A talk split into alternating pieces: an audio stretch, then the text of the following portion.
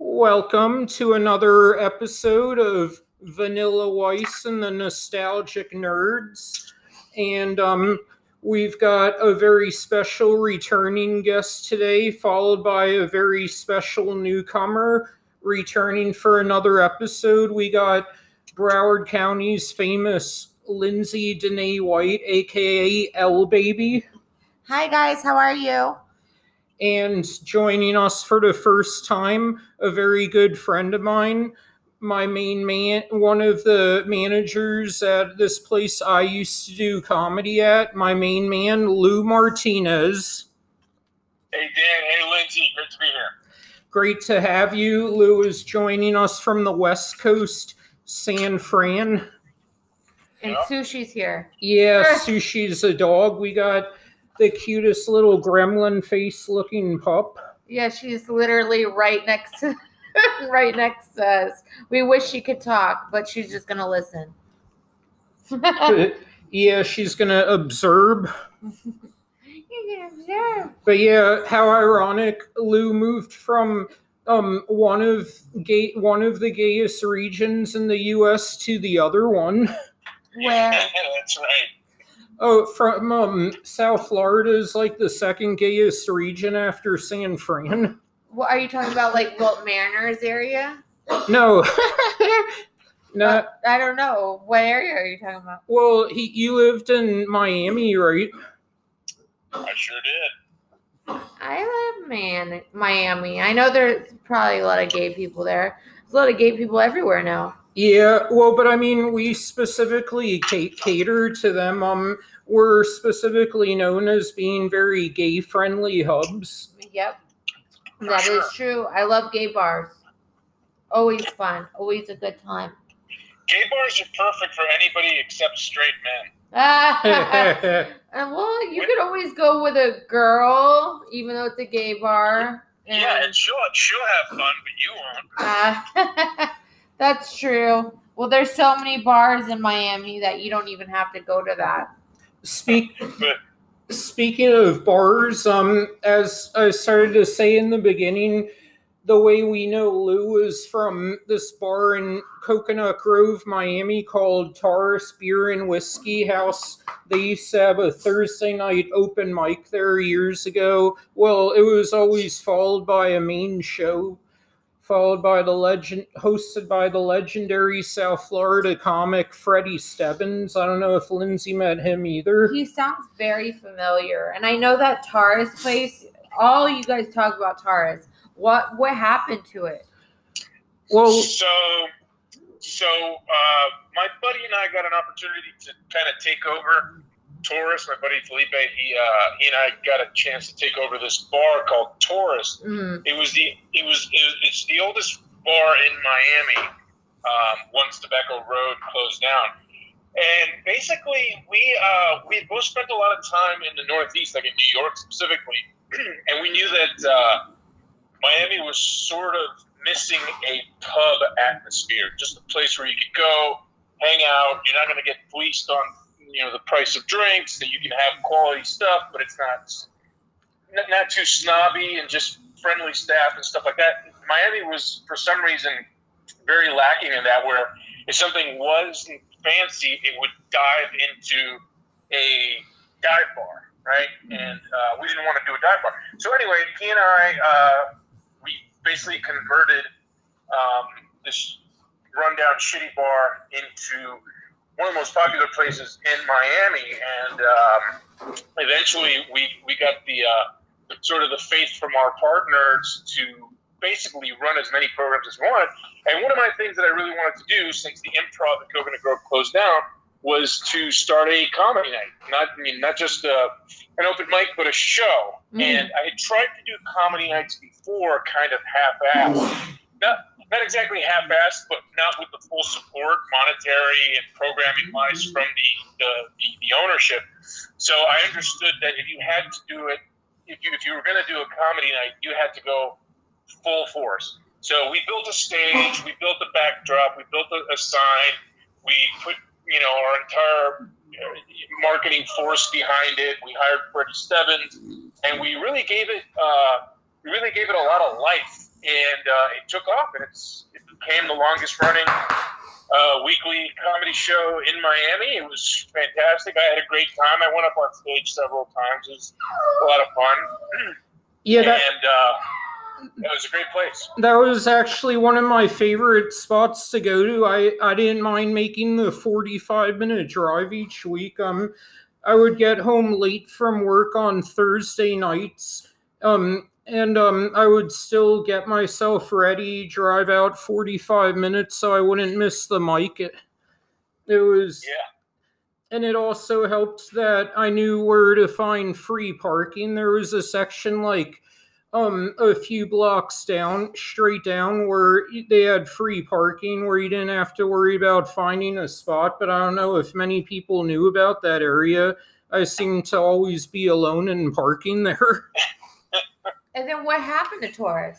It, it, it's still there, I Oh, think, it's right? still- it's still Um, it's it's still there. I left in uh, February 2017.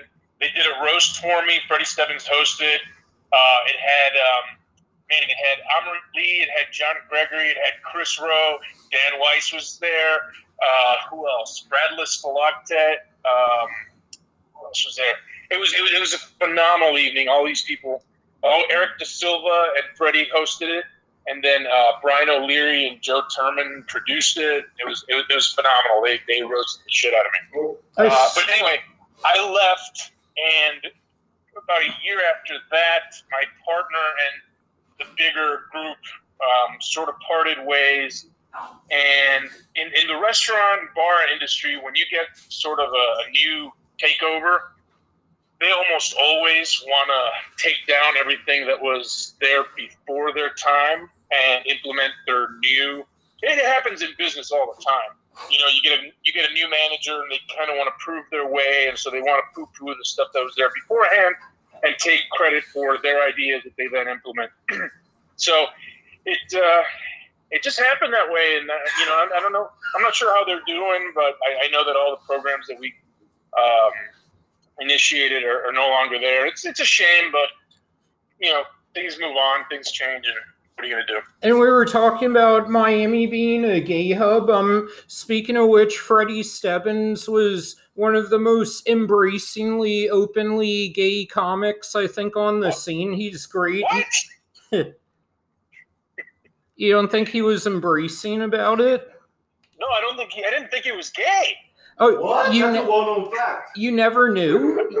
I'm What? kidding. I'm, Oh, yeah. The first time I ever saw him back in like 2011, which was the first year I did comedy. Wow, I can't believe it's been 10 years already. But um, yeah, it was when I saw him as the headliner, and he was cro- in in his cross-dressing costumes and everything. Came up to me as like a gay Merlin and predicting the future, and was telling me that in my future he sees me um molesting children. Ooh. it's funny. It's funny you mentioned it. It's the exactly the four year anniversary of, uh, of my last night there of the roast. but yeah, um it was so funny because yeah, I'm like, wow, this guy's really animated. The first time I ever saw him, and then what's it called? I had no idea who he was. I just thought he looked like Doug Stanhope. He does a little bit, yeah. So so we did it. We did a roast for him with a lot of the same people that I mentioned before, and uh, it, it was kind of during the height of the, the Game of Thrones uh, height in probably 2013 or something like that. And so my idea was to get him. We got him this super fancy chair, and uh, you know, just to sit at to be roasted, you know, by the dais. And my instructions to our uh, our sort of shopkeeper Keith was um, to uh, we, we went out and we bought something like five dildos and uh, we had to figure out a way to attach all the dildos to the chair kind of like in Game of Thrones and I told what I told Pete specifically was I do not want him to sit comfortably in this chair unless he's grabbing the dildos. Put him in as many places as possible where he has to embrace the dildo as much as possible. and it was uh, it was a phenomenal night. It was great. Yeah, I had so much fun. I still remember what I said about Eric De Silva. I said like now I after seeing Eric, now I know what it would look like if Ernie from Sesame Street joined ISIS. Good. Yeah, Eric is great. He's in uh, he's in uh, Atlanta now, I think. He is. Oh wow. Yeah, I was wondering whether or not he was still in Miami because I haven't seen him in a long time, and I thought maybe he just doesn't come to Broward. But yeah, I didn't know he moved. Yeah, he's in Atlanta. I know there's a lot of you know just acting and production work going on there, and I'm guessing that's why he he moved over there. Yeah, I heard Atlanta, they're now calling it like Black Hollywood because it's become the new hub for for showbiz. Yeah, I mean Hollywood is it's just they're they're driving all the business out of town. So, you know, like Tim Robbins and Samuel Jackson, you know, they're all like yelling, "You got to pay your fair share," but they're all hopping on an airplane and headed to Vancouver to work for six months because nobody wants to work in California because the uh, just the, the, the, the, union jobs are so expensive and all the regulation and everything's just getting squeezed out of here. Yeah, I, I know um California's poor is like everybody else is rich. Uh no, I, I wouldn't I wouldn't say that because there are there is extreme poverty here. Um, but there's also ridiculous richness, obviously. Which, which, what's lacking is really a strong middle class because they're all leaving to Nevada and to Austin and to Atlanta and to Miami and Nashville and just getting the hell out of here because it's just so prohibitive the uh, the taxes and the regulations. Yeah, Nevada is definitely a place I wouldn't want to live. Um, I didn't even like Vegas the one time I visited it, but I mean, after this trip, what else is there to do? Well, that, but also it's all desert it's like it's like the most soul they they say LA is soulless. I think Vegas is even worse. well, they got Tahoe. Tahoe's really nice. Yeah, but that's that's like a few hours away from Vegas, isn't it? Oh, it's probably like eight hours north or something like that. I had fun when I went, but after you're done doing, you know, everything they have to offer, which you can do in like three or four days, and it's really nothing. But I do have friends that moved from LA to Las Vegas because you can have any animals you want there. I think you could smoke marijuana there freely. Yeah, you can. Yeah, so the, the laws yeah. are, are, are more bent. And also all the crazy people that want to make it out in LA so bad. If they can't make it out in LA, they go to Las Vegas as like their last resort kind of thing and of course the free sex work workers or the brothel houses. So Oh, they are not free, sister. Oh no, no, no. I'm talking about uh being a um being free of being a sex worker. Like if you were a sex worker in Florida, you would be arrested. That's what I meant. Yeah, I know, I'm kidding. Because yeah, I heard most um Vegas natives turn out to be either gambling addicts, drug addicts, prostitutes, or all three of the above? Yeah, there's definitely a Venn diagram where you can do two or three of those at a time. Because yeah, I went there once in 2012 for my brother's bachelor party, and I gotta say I was not really a fan of the place. I mean, out of all my travels in the country, I, it, I've never seen half as many sketch balls in my life in the U.S. as I did in Vegas. oh yeah, it's definitely a repository for the derelict. There's a lot of weirdos out there. Oh yeah, and so many just random, pe- like not even entertainers, but people who are randomly dressed up as like different cartoon characters, and they're not being paid to do so. They just do so for like the hell of it. I yeah. I took a picture of a of a guy dressed as Garfield drinking a Four Loko while in the costume.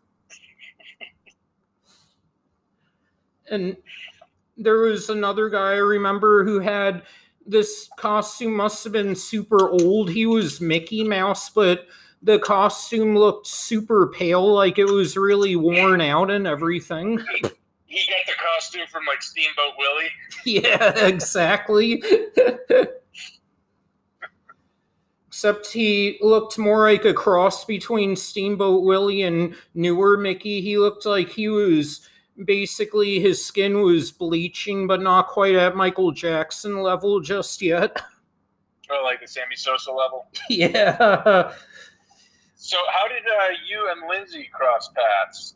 Since she was 17, right? Yeah, I would say. And you know what? Like it I, me and Dan were talking about this the other day. Like, yeah, we did meet at a party, but it's inevitable that me and Dan would have met no matter what in our lifetime because all of Dan's friends are my friends and I already go to the comedy scene. So if I didn't meet him like at a random party, I would have met him through Alfred.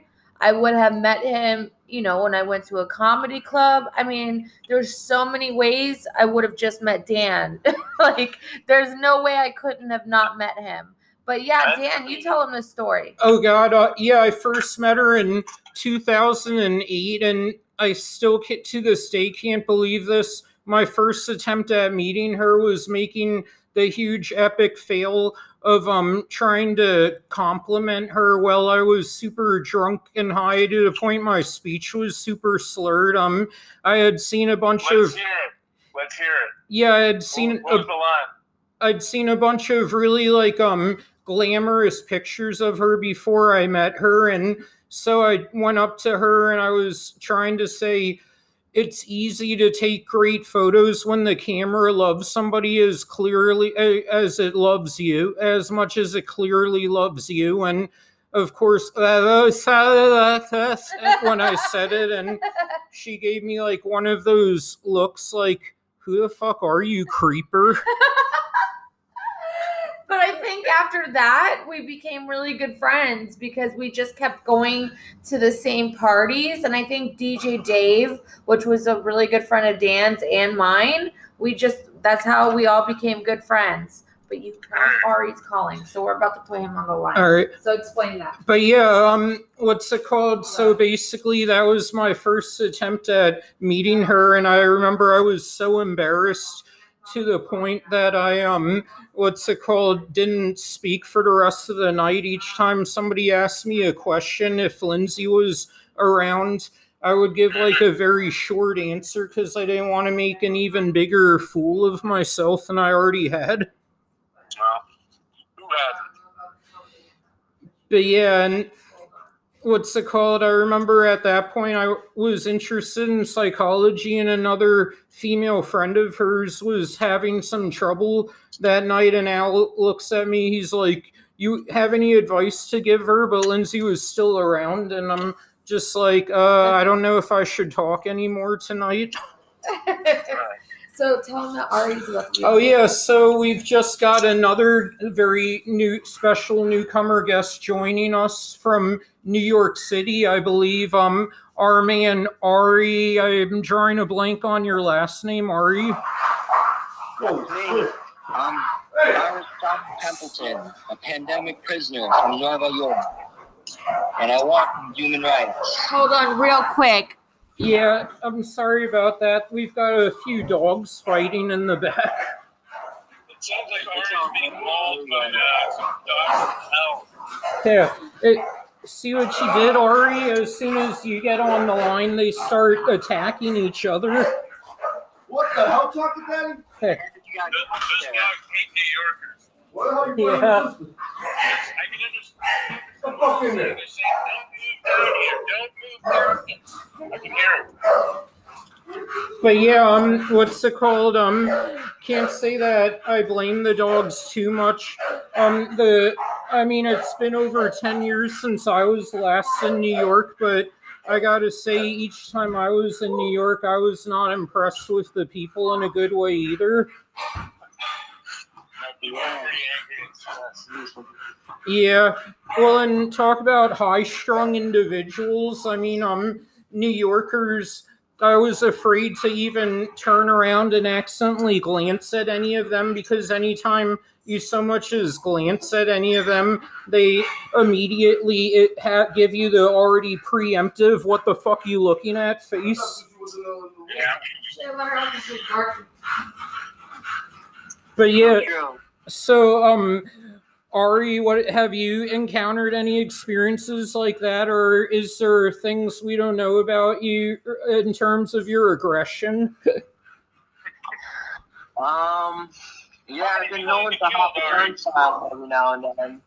Um, but yeah, New Yorkers are New Yorkers are cool. You know, uh, you know, sometimes as far as aggression, you know, I might want to like, you know, shoot at some pigeons. If there's a bunch that I brought together, I like to shoot uh, a slingshot at them. a slingshot, huh?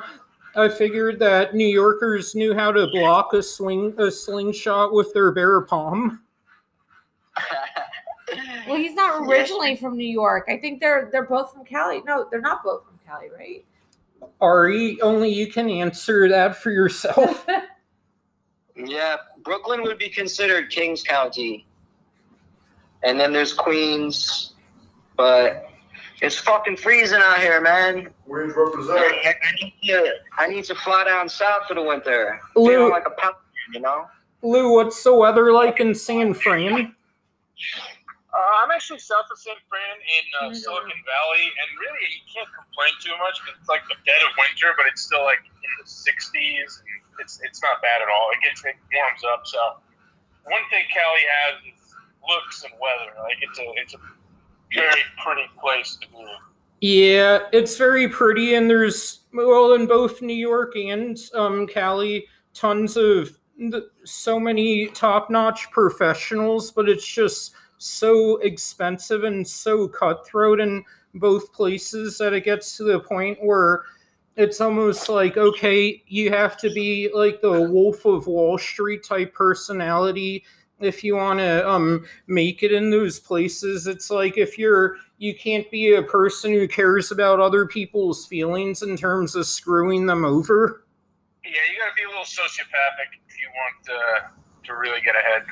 Yeah, I don't think I could ever do that. I think my conscience would eat at me way too much every day. Yeah. Who would have thought you were a warrior, Dan? yeah, that's true. Um, uh, yeah. Speaking of which, Lou um was actually a manager back in the days when my comedy was a lot more inflammatory than it is now. I mean, people think it's inflammatory now. It, he's heard much worse come out of my mouth. Dan, to call your comedy inflammatory is an insult to flames. I mean, it was it was something else, man. He'd go up there, and sometimes his mom would be in the crowd, and he would just say the most ruthless, vile shit, man. He would. It was instead of laughing, a lot of times people would just gasp in disbelief at what was coming out of this angry little Jew's mouth. yeah, including I would say the most horrible things about my mother. I I don't think Eminem said anything as mean about his mother as I would say about mine while I was on stage with her there. Seriously, you talk about her vagina, which is, you know. Yeah, I mean, M would talk about stealing pills from his mother. I think I would surpass that in some of the things I would say about mine. Yeah, that's pretty great. Yeah, and um, I am kind of surprised that I didn't get myself killed for some of the risque culture humor that I used to tell back then. Like um, last year, because of everything that happened on the news, I have I can't tell so many of the cultural jokes I used to tell back then. Yeah, you don't want to get canceled before you've made it. yeah, That'd, that'd be embarrassing. Yeah, exactly. like I used to tell jokes about a Kunta Kinte in the Root series, but I they would be like the most ruthless jokes about that series. Yeah, now it'd be a hate crime. yeah, exactly. Well, I wouldn't live long enough to get charged with a hate crime. so yeah, Ari um Ari was mentioning that he um had just recently heard about Screech's death and he was jealous he heard Lindsay and I got to meet him a few years ago. Yeah, I love that picture you guys took, man. Like, what what happened that night? Oh, Oh God, where do you want to begin? Well, um, to start off, how we knew about it, um, me being a huge, huge Saved by the Bell fanatic since I was a little kid, um, I, um, all of a Me sudden, too, me too, for sure. but yeah, the day before he came, I randomly, I was at work and I randomly get a private message on my Facebook from a buddy of mine, a comic buddy on the scene, and then I click on it thinking nothing of it. I see come down to this open mic venue tomorrow. Dustin Diamond's going to be performing there and he's going to be hanging out with the comics. And I just like in busted a nut in my mind. I'm like, I, I, Fuck. yeah, I'm like, Ari, Ari, what he's not telling you is that they had both been stuffed into the same locker at Wait. the uh, Fort Lauderdale Improv. yeah. You guys get really close to the stars out there. I've noticed. I've seen on your Instagram and stuff. Yeah, I I'm very good at I'm very good at uh, finding you know celebrities, and we go and we support them, and then we meet them. But yeah, I guess it stands in the business. It's just like the law of attraction thing. But there's so much to tell about meeting Dustin Diamond. I mean, I don't even know where to begin because, like I I told you before, when we went, it was he had two shows. The first one I heard had a lot of people. The second one, it was just me, Dan, and Well, no, there- some woman. There, There was a lot of people, Yeah, there but there was- was no Dan. It was just me, you, and a woman. I don't care how you want to look at it. There, There- was no other people. yeah, no, there was still a bunch, but it wasn't jam packed like it was for the first show. But, I don't. I don't buy. I don't buy that. That's But- not what I saw. but yeah, They and- were going there for Screech? Come on. But yeah, so anyway, um, I knew what my plans were. I dragged Lindsay along, and um, I went there wearing my Kelly Kapowski T-shirt and everything. Um, it was funny. I purposely sat us right, right in front of the stage, knowing he would interact with us throughout, which he did. Um, at one point, he mentions my shirt. He's like, "You better not be wearing Screech boxers, or this fucking set's over." And then when he saw us together, what did he say? Oh yeah, he's he's like to me, how the fuck did you manage to get with her? You must be hung like a fucking dragon.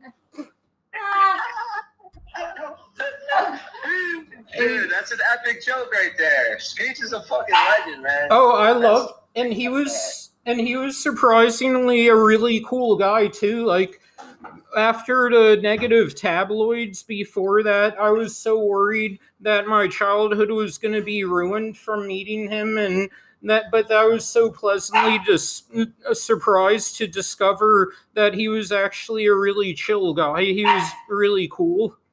Yeah, I thought your childhood was ruined from all the molestations. Yeah. Oh God. Nah, I didn't let that ruin me. Oh, good. Yo, Yeah, you should have had Screech sign your shirt. he did.